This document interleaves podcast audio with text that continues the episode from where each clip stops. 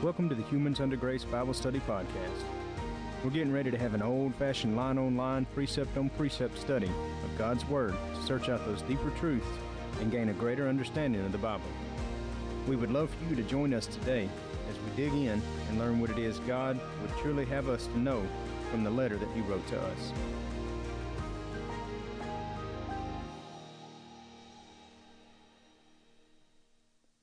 Hello there, and God bless you. Welcome into the study today. We're very glad to have you. We're going to be picking it up in Matthew chapter 26, verse 55, in just a moment. Now, where we left off in our last study is that this little ragtag group of temple guards, not Roman soldiers, not soldiers at all, but these temple guards have come out and have started to take hold on Christ. They've, they've started to, Judas has kissed him and betrayed him and at one point, Peter stretched out and cut the ear off of Malchus, one of the servants. And you can read in Luke chapter 22, verse 51, that Christ actually healed that ear, put it back on him. And then he said, Hey, look, I could call down 12 legions of angels to keep me from this, but the scriptures have to be fulfilled. This has to take place. So that's where we're at. We're going to pick it up in verse 55 now. We ask for clarity and understanding from our Father in Jesus' name. Matthew 26, verse 55. In that same hour said Jesus to the multitudes, Are you come out as against a thief with swords and staves for to take me? I sat daily with you in the temple, teaching in the temple, and ye laid no hold on me. So I, you saw me down there, and, I, and not only was he at the temple, he was teaching at the temple and they never took a hold on it. Well, why not? Because that was in the public eye, and they're trying to do all this stuff in the dark. They're trying to be subtle with this because they don't want to make the public mad that they might resent them. Verse 56 But all this was done that the scriptures of the prophets might be fulfilled. Then all the disciples forsook him and fled, fulfilling the prophecy of Zechariah chapter 13, verse 7, where it says, I will smite the shepherd, and the sheep of the flock shall be scattered abroad. That's where he, that's that scripture that was taking place. Verse 57 And they that had laid hold on Jesus led him away to Caiaphas, the high priest, where the scribes and the elders were assembled. But Peter followed him afar off unto the high priest's palace, and went in and sat with the servants to see the end. So he didn't he didn't run completely away he's there, he's at a distance, and you know he's just checking out what's gonna what's going down. Verse fifty nine. Now the chief priests and elders and all the council sought false witness against Jesus to put him to death. And that's a good group of holy folks right there searching out false witness. They can't find any truth against him, so they got to make this stuff up. Verse 60 But found none. Yea, though many false witnesses came, yet found they none at last at the last came two false witnesses. Now, why is it important that there were two false witnesses? Because in Deuteronomy it says that by the voice of one or by the witness of one you can't accuse anybody. But by two or three then you can. And that's Deuteronomy chapter 19 verse 15. Verse 61. And these two these two false witnesses and said this fellow said, I am able to destroy the temple of God and to build it in three days. That's not what he said. He said, Destroy ye this temple, and I shall raise it in three days, talking about his body. Verse 62 And the high priest arose and said unto him, Answerest thou the nothing? What is it which these witnesses against thee? So you're, not going to defend yourself or anything? You, I guess apparently you really said that. But Jesus held his peace. And the high priest answered and said unto him, I adjure thee by the living God that thou tell us whether thou be the Christ, the Son of God. Now, this I adjure thee means I'm I put you on your oath. You know, it, it, come on, it, be truthful. Verse 64, like, first of all, like this high priest has the power to put Christ on an oath, like he's some super dude or something like that. Verse 64 Jesus said unto them, Thou hast said, Nevertheless I say unto you, hereafter shall ye see the Son of Man sitting on the right hand of power and coming in the clouds of heaven. Then the high priest rent his clothes, saying, He hath spoken blasphemy. We, That's calling the, that's the pot calling the kettle black right there. What further need have we of witnesses? Behold, now ye have heard his blasphemy. What think ye? They answered and said, He is guilty of death. Well, they got their way, didn't they? They figured out a way to finagle around and and cause everybody to get stirred up and want to put him to death, bringing about Genesis chapter 3, verse 15, the enmity between the two seeds, that his heel is about to get bruised. Verse 67 Then did they spit on his face and buffeted him, and others smote him with the palms of their hands, saying, Prophesy unto us, thou Christ, who is who is he that smote thee? You know, I, I tell you what, I wouldn't want to be those guys right now, because they're sitting up there. You know, you know they're regretting that. Verse 69 Now Peter sat without in the palace, and a damsel came unto him, saying, Thou also wast with Jesus of Galilee. But he denied before them all, saying, I know not what thou sayest. Now, before we get too hard on Peter for this denial, first of all, you've got to remember Christ told him, You're going to deny me three times. And Christ is not a liar. So these three denials have to come to pass. At the same time, Peter is a very strong man. I mean, let's not forget he did just lob the ear off of a of one of the temple guards, and so he's a good, a strong swordsman and everything. But what this is, this is an example for us that even the strongest can stumble. Verse 71 And when he was gone out into the porch, another maid saw him, and said unto them that were there, This fellow also was with the, the Jesus of Nazareth. And again he denied with an oath, I do not know the man. And after a while came unto him they that stood by, and said to Peter, Surely thou also art one of them, for thy speech bewrayeth thee. Meaning his dialect was a little different. You know, here they are in Jerusalem, they're in the city, and Peter's a country boy, so he's kind of, you know, he's sticking out. And the way he dressed and everything, he just, they can tell he's not a city, city folk. Verse 74. Then began him he to curse and to swear, saying, I know not the man. And immediately the cock crew, that third denial. And Peter remembered the words of Jesus, which said unto him, Before the cock crow, thou shalt deny me thrice. And he went out and wept bitterly. The thing is that, as I said, that had to come to pass because Christ said it would be so. And at that point, Peter realized what was going on. Peter realized that Christ knew what was going to happen beforehand, and also that he had denied the Messiah. That's why he wept so bitterly. Peter loved Christ. And as I said before, that was, I believe, a test to show us, or an example to show us, that even the strongest will stumble now and then verse 27 when the morning was come or chapter 27 verse 1 when the morning was come all the chief priests and elders of the people took counsel against jesus to put him to death. There's this a wise and holy counsel again. Verse 2 and when they had bound him they led him away and delivered him to pontius pilate the governor. You see they didn't have any authority. They couldn't put folks to death. They had to ask the romans for permission to do that. They didn't have that power. Verse 3 Then Judas, which had betrayed him, when he saw that he was condemned, repented himself. Now, look here, Judas repented and brought again 30 pieces of silver to the chief priests and elders. Now, let's talk about this repentant for just a minute. We'll flip over to uh, Luke chapter 12. Luke chapter 12, verse 8.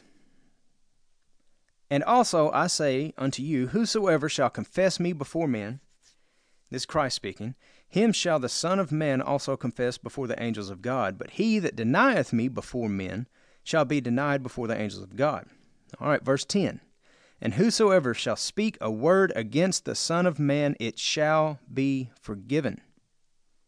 But unto him that blaspheme against the Holy Ghost, the Holy Spirit, it shall not be forgiven. Now, when would that take place? Verse 11. And when they bring you into the synagogues and unto magistrates and powers, take ye no thought how or what thing ye shall answer, or what ye shall say, for the Holy Spirit shall teach you in the same hour what ye ought to say. So, the timing of this is during that hour of temptation when the elect are delivered up and are supposed to allow the Holy Spirit to speak through them. It is unforgivable to not allow the Holy Spirit to speak through you.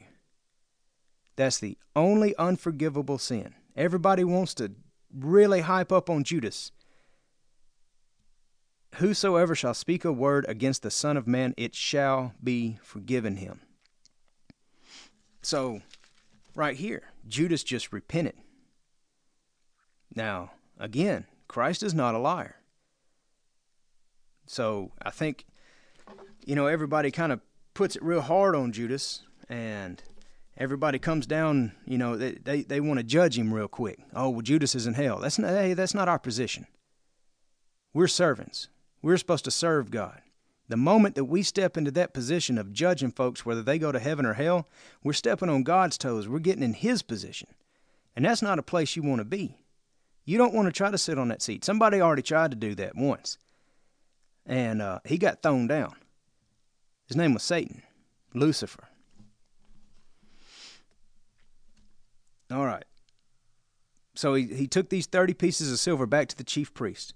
Verse 4, back here in chapter 27 of Matthew saying, I have sinned in that I have betrayed the innocent blood. And they said, What is that? What is that to us? See thou to that. So what they're saying is, we we don't care. Hey, you did it. it it's that's not on us. At the same time, what it's doing here is showing that, hey, he knows he messed up. He knows Christ is innocent. And so this is a loose end right here. All right, verse 5. And he cast down the pieces of silver in the temple and departed and went and hanged himself. Now, let's jump over to Acts and t- let's talk about this hanged himself. Acts chapter 1. We're going to go, I'm going to pick up a couple of verses here. Acts chapter 1. I'm going to pick it up in verse 17. This is Peter talking. For he was numbered with us and had obtained part of this ministry, talking about Judas before he betrayed Christ. Verse 18 Now this man purchased a field with the reward of iniquity, and falling headlong he burst asunder in the midst, and all his bowels gushed out. Now, for someone to fall headlong, which would be, the, be hanged, and their bowels to gush out, would mean they had to be split open. It's really, really hard to split yourself open. But as I said over here in verse 4 that that there's a loose end showing here. Now, you see, these priests couldn't have this man going around repenting and most likely fixing to start telling everybody, hey, whoa, no, no, he was innocent. He was innocent. I betrayed him. It's my, that's my fault. But these chief priests and these scribes and these Pharisees, this council of the elders of the people, they paid me to do this. They couldn't have that going around. They had to make it look like they kept their hands clean in this thing. Verse 6, back in Matthew chapter 27. And the chief priests took the silver pieces and said, It is not lawful to put them into the treasury, because it is the, pl- the price of blood. It's blood money. They paid for Jesus' betrayal and for his death. You couldn't put that into the temple. Verse 7 And they took counsel and bought with them the potter's field to bury strangers in, wherefore the field was called the field of blood unto this day. Then was fulfilled that which is spoken by Jeremy the prophet, that being Jeremiah, and they took the thirty pieces of silver, the price of him that was valued, whom they of the children of Israel did value, and gave them for the potter's field, as the Lord appointed. I see fulfilling prophecy. And for this to, to bury strangers, this would be those who didn't have anything. They were broken. And just, uh, just as a broken piece of pottery. and they would bury him in this field, that price of blood. And the sim- the symbolism behind that is that they in in the flesh they'd be buried in this field, but they would be whole. They'd be made whole through that blood money, because the sal- that blood would pour out and bring that salvation to mankind, that they'd be healed in the spirit. Verse 11 And Jesus stood before the governor, and the governor asked him, saying, Art thou the king of the Jews? Well, no, he's King of Kings and Lord of Lords. He's not just the King of the Jews. That's one tribe. And Jesus said unto him, Thou sayest, or you said it, not me. I, you know, that, that's he's not yet said that. And when he was accused of the chief priests and, and elders, he answered nothing. Now that fulfills also Isaiah chapter 53, verse 7. Verse 13 Then said Pilate unto him, Hearest thou not how many things thy, uh, uh, they witness against thee? And he answered them to never a word, insomuch that the governor marveled greatly. Now, at the feast, the governor was wont to release unto the people a prisoner whom they would. So it was a custom at the time that during this feast, one of the people's prisoners, they, you know, they could choose who they wanted to release from prison. And they said, or and they had then a notable prisoner called Barabbas. Now, Barabbas, this is an interesting thing. It's Aramaic, and it means son of the father, lowercase f, not of the father as in God, but lowercase f. So we kind of see these two seeds here. You've got the Son of God standing next to the Son of the Father of the world. Let me let me explain of the world being that as the prince of the air, you know, being that wicked seed. Verse 17. Therefore, when they were gathered together, Pilate said unto them, Whom will ye that I release unto you, Barabbas, or Jesus, which is called Christ? Now, see, he probably didn't know, didn't mean to say exactly what he said right there, because what he said was God say in in if you take Jesus, which is called Christ, that means the the anointed one, the Messiah, who is God's Savior. And saying that with that title would have only caused the priest and everything to become more envious, to, become, to get more mad about this situation. Verse 18 For he knew that for envy they had delivered him. When he was set down on the judgment seat, his wife sent unto him, saying, Have thou nothing to do with this just man? For I have suffered many things this day in a dream because of him. So she's been warned. She knows what's going on. She can see through this, and she's been given this dream or this vision that, hey, he's innocent. Don't don't mess with this. Verse 20. But the chief priests and elders persuaded the multitude that they should ask Barabbas and destroy Jesus. They're out here, uh, they're just, they're talking it up. And basically, you got this mob mentality going on. And whenever you get a mob together, it don't take much of a spark, and all of a sudden you've got a fire ignited, and just ignorance is running all over the place. 21. The governor answered and said unto them, Whether of the twain will ye that I release unto you? And they said, Barabbas. And Pilate saith unto them, What shall I do with Jesus, which is called Christ? Here again, kind of pouring a little salt on the wound there. They all say unto him, Let him be crucified. What a religious, holy bunch of people right there. And the governor said, Why? What evil hath he done? But they cried out the more, saying, Let him be crucified.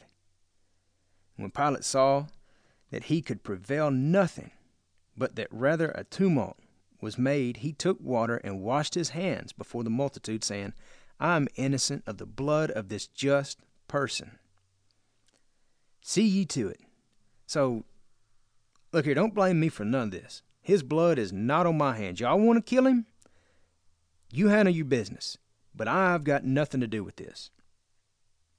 Verse 25 Then answered all the people and said, His blood be on us and our children. I'd hate to put that on on uh, on my children right there. We're just gonna kill the Messiah right quick, and uh, you know it'll be all right. You just just blame us for it. But that's that wicked seed speaking, because they're doing the will of their father. Verse twenty six. Then released he Barabbas unto them, and when he had scourged Jesus, he delivered him to be crucified. Now, it might be that through scourging him, through beating him, maybe he thought that he would pull the heartstrings of these people and that they would release him. Um, possibly that might have been what was going on there. Verse 27 Then the soldiers of the governor took Jesus into the common hall and gathered unto him the whole band of soldiers. And they stripped him and put on him a scarlet robe. And when they had platted a crown of thorns, they put it upon his head, and a reed in his right hand, and they bowed the knee before him and mocked him, saying, Hail, King of the Jews! Now, see, even they got it wrong right there. He's not King of the Jews, he's King of kings and Lord of lords. He's the ruler of the world, not one little tribe. And they spit upon him and took the reed and smote him on the head. Mm-mm-mm. And after that, they had mocked him, or after that they had mocked him, they took the robe off from him, and put his own raiment on him, and led him away to crucify him. Now they're going to Calvary or Golgotha, that being the same as Mount Moriah. Verse 32 And as they came out, they found a man uh, of Cyrene, Simon by name. Him they compelled to bear his cross.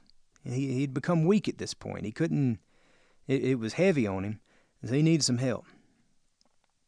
Verse 33 And when they were come unto a place called Golgotha, that is to say, a place of the skull, they gave him vinegar to drink, mingled with gall. And when he had tasted thereof, he would not drink. Now, this vinegar mingled with gall, what this was was a, basically a, a Roman soldier's wine. And it was a real low grade, pretty much just the, the just a real nasty, cheap wine. And the reason why they would give this to prisoners is to kind of ease the pain a little bit during the crucifixion, uh, during that time. 35. And they crucified him and parted his garments, casting lots, that it might be fulfilled which was spoken by the prophet. They parted my garments among them, and upon my vesture did they cast lots. And what prophet was that? That was David in Psalms 22, and we're going, we're going to be going there during this. And sitting down, they watched him there, and set up over his head his accusation written, This is Jesus, the King of the Jews. Again, they missed it a little bit. Then were there two thieves crucified with him, one on the right hand and another on the left. And they that passed by reviled him, wagging their heads and saying, Thou that destroyest the temple and buildest in three days, save thyself. If thou be the Son of God, come down from the cross. You know, their jaws would have dropped if he would have just flopped down off that cross right quick and went down there and said, Hey, look, I can. I can do this real easy, but I'm choosing not to. 41. Likewise, also the chief priests mocking him with the scribes and elders said, He saved others Himself he cannot save. If he be the king of Israel, there they got it. Let him come down from the cross, and we will believe him. They wouldn't have believed him. They would have said it was some kind of hoax or anything else. They would have never believed him. 43. He trusted in God. Let him deliver him now. If he will have him, and he said, I am the son of, for he said, I am the son of God. Now remember that verse right there. That come from the chief priest's mouth. He trusted in God, let him deliver him now, if he will have him. 44. The thieves also, which were crucified with him, cast the same in his teeth. Now from the sixth hour there was darkness over all the land until the ninth hour. That's roughly twelve noon to three o'clock. It's definitely not supposed to be dark.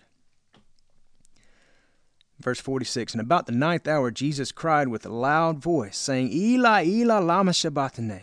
That is to say, My God, my God, why hast thou forsaken me? This verse right here causes so much confusion. There's so much around this verse in people not understanding what's going on here and believing that God had to turn his back on Christ. Now, let me ask you this Christ is Emmanuel, God with us. How can he turn his back on himself?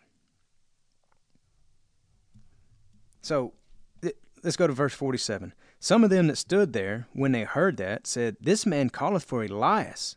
He said they didn't understand what he was saying. He was speaking a different language.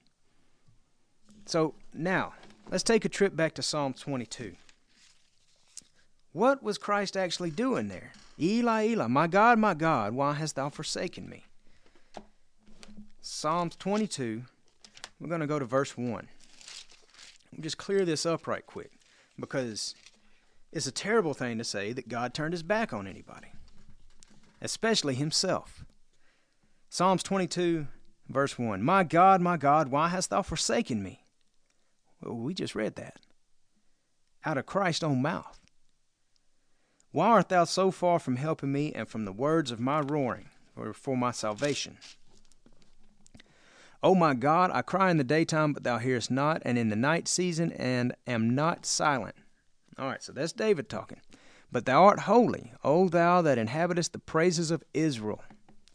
Our fathers trusted in thee. They trusted, and thou didst deliver them. They cried unto thee, and were delivered. Thou trusted, they trusted in thee and were not confounded. They weren't confused or ashamed or, or uh, left hanging. But I am a worm and no man, a reproach of men and despised of the people. Now, this worm in Hebrew is tola, and it's not it's not the usual word for what they would use for worm, but it's the it, what this worm was was used to get scarlet dye. So if you think about what he's saying is, but I'm a worm. I, I, I at this point he's scarlet because of all the blood that's running out of him. Verse seven. All they that see me laugh me to scorn. They shoot out the lip and they shake the head, saying, Now he trusted on the Lord that he would deliver him. Let him deliver him, seeing he delighted in him. Now that was that was the exact words that came from the chief priest back in verse 43. This prophecy, what is going on is Christ is telling them, hey, this prophecy of me being crucified is being fulfilled right now. But they were too ignorant to notice that. Verse 9 But thou art he that took me out of the womb, thou didst make me hope or to trust when I was upon my mother's breast. I was cast upon thee from the womb, Thou art my God from my mother's belly. Emmanuel, God with us. Be not far from me, for trouble is near, for there is none to help. Many bulls have compassed, have compassed me. Strong bulls of Bashan have beset around me. Now, these are enemies. And one thing about this Bashan, if you re- remember, there was a king in Bashan that was a hybrid. What do I mean by hybrid? He was one of the the where the angels came down and impregnated woman, and he was a giant. He was they they were one of the one of the breeds that were supposed to be taken out, but weren't. The whole cause for the flood, and then there was a second influx after the flood of Noah. And Saul, whenever they came into Canaan, was supposed to drive all of them out, and not just drive them out, but they there was a ban put on them. They're supposed to kill all of them, but he didn't. What this is saying is the wicked one's seed are all around me. These chief priests that are fulfilling that prophecy of the enmity between the two are here. Verse 13 They gaped upon me with their mouths as a ravening and roaring lion. There you got two false witnesses a ravening and a roaring lion. I'm poured out like water, and all my bones are out of joint. My heart is like wax. It is melted in the midst of my bowels. My strength is dried up like a potsherd, and my tongue cleaveth to my jaws. and thou hast brought me into the dust of death. For dogs or enemies have compassed me, and the assembly of the wicked have enclosed me. They pierced my hands and my feet. I may tell all my bones. They look and stare upon me. He's done. He's been scourged. He's been beaten. He's out there. His skin's ripped up. He can look. He he's in bad shape. They part my garments among them and cast lots upon my vesture. Be not thou far from me, O Lord, O my strength. Haste thee to help me. Deliver my soul from the sword, my darling from the power of the dog or the enemy. Save me from the lion's mouth, for thou hast heard me from the horns of the unicorns, or the, the unicorns should be the bulls again. Verse 22 I will declare thy name unto my brethren. In the midst of the congregation will I praise thee. Ye that fear the Lord, praise him. All ye, the seed of Jacob, that's all the tribes of Israel, glorify him. And fear him, all ye, the seed of Israel. For he hath not despised nor abhorred the affliction of the afflicted, neither hath he hid his face from him. But when he cried unto him, he heard. My praise shall be in thee in the great congregation, and I will pay my, vow, my vows before them that fear him. The meek shall eat and be satisfied, and they shall praise the Lord that seek him. if you seek him, you're going to find him. You seek the truth, you're going to find the truth. Your heart shall live forever. All the ends of the world shall remember and turn unto the Lord, and all the kindreds of the nation shall worship before thee. For the kingdom is the Lord's and he is the governor among the nations. All they that be fat upon the earth shall eat and worship, and they that go down to the dust shall bow before him, and none can keep alive his own soul. A seed shall serve him, a seed that being a remnant. And it shall be accounted to the Lord for a generation, that being that generation of the fig tree. And they shall come and shall declare his righteousness unto a people that shall be born, that he hath done this. Now, in this, that he hath done this, when you take this from the Hebrew and translate it into the Greek, it winds up being, it is finished. So, why is that psalm so important? Christ is on the cross, pierced, and he's telling them, look at this and look at this psalm and he quoted the psalm word for word, telling them, teaching them, still on the cross in, in excruciating pain, being crucified, still teaching. My people, look at this. This is what's happening. God didn't turn his back on him. God didn't have to walk away and all this other stuff that gets told and gets taught. But Christ was teaching and trying to show the people this prophecy is being fulfilled in me right now. All right. We'll pick it up there in the next study in uh, verse 48. God bless y'all and have a great day. Thank you for joining us for this episode of the Humans Under Grace Bible Study Podcast. If you have any questions that you'd like answered on the podcast, you can write to us at Humans Under Grace, P.O. Box 1467, Tatum, Texas 75691, or you can email us at questions at humansundergrace.com. Thank you, and God bless you.